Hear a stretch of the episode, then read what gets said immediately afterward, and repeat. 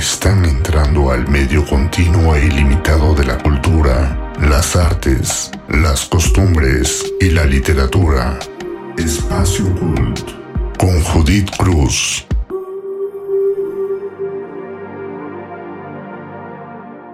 Bienvenidos a otro episodio de Espacio Cult.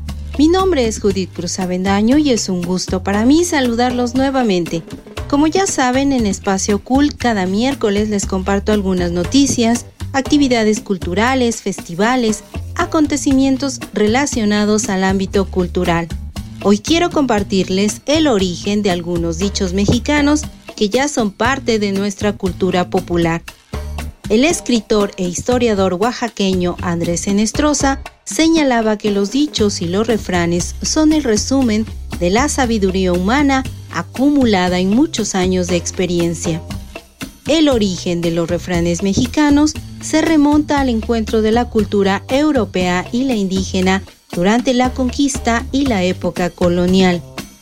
¿Has escuchado dichos como ya chupó faros? ¿No te cae el 20? ¿Sepa la bola? Aquí te cuento el origen de algunos. Cuéntanos si tú tienes algún dicho favorito.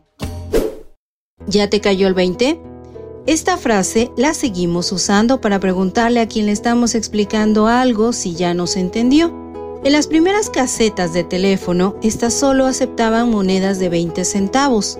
Al marcar, se escuchaba cuándo contestaban y cómo caía la moneda de 20. Si este no caía, se tenía que apretar una especie de botón para que cayera. Si no, no podían escucharnos. A eso debemos tantas frases relacionadas con el 20 sepa la bola. Esta frase surgió en tiempos de la Revolución Mexicana. En los levantamientos callejeros había de todo, mujeres, campesinos, civiles, militares, y a esos grupos se les llamaba la bola. Eran grupos de gente muy diferente con una sola cosa en común. Todos estaban cansados de la dictadura de Porfirio Díaz. Así, cuando había destrozos o saqueos, la gente, al no tener a quien culpar, solo decía, fue la bola. Decir, sepa la bola, es una frase que usamos cuando nos preguntan quién es el responsable de algo y no sabemos o no queremos decir quién fue. T por 8. Cuenta la leyenda que a principios del siglo XX, en un puesto del mercado de la Merced, vendían unos tés de naranja o de canela con alcohol por 10 centavos. Eran tan popular el puesto que la Merced se llenó de varios puestecitos ambulantes que lo daban a nueve centavos. El propietario del primer puesto no le quedó más remedio que bajar el costo y para recuperar a su clientela lo bajó hasta 8 centavos. Por lo que muchos para curarse la cruda empezaron a decir vamos por el té por 8. Y así, en la calle, empezaron a señalar a los borrachitos diciendo Seguro es cliente del T por 8, frase que con los años derivó en la palabra T por 8. Chupó faros se convirtió en una manera de decir que ya se murió. Durante la revolución, antes de fusilar a los prisioneros, se les concedía un deseo. La gran mayoría pedía un cigarro y se lo fumaban de la manera más lenta posible. En esos años los faros eran muy populares entre la tropa por baratos y fáciles de obtener, por ser hechos en México.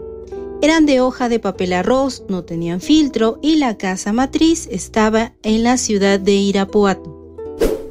¿Has escuchado a alguien decir ya se petateó? Los petates eran muy populares en el México antiguo. Aún hay muchas comunidades en donde los elaboran y utilizan. Han tenido múltiples usos, uno de ellos es al que se refiere el dicho. A los ajusticiados o a los más pobres en lugar de un ataúd, los enterraban envueltos en un petate y existía una carroza especial para llevarlos al panteón. Los más valientes al ver pasar la carroza decían, a mí no me asustan ni con el petate del muerto. Ya nos cayó el chahuistle. El chahuistle es una enfermedad que le da a las hojas de maíz su nombre viene del náhuatl chahuistli.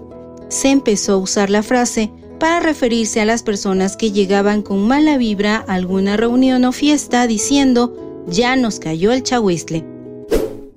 Las frases mexicanas se destacan por el ingenio con que fueron elaboradas y por su pasado histórico. En los barrios mexicanos los dichos y refranes populares hacen más sencilla la comunicación con humor y ingenio. Son innumerables los dichos y refranes mexicanos.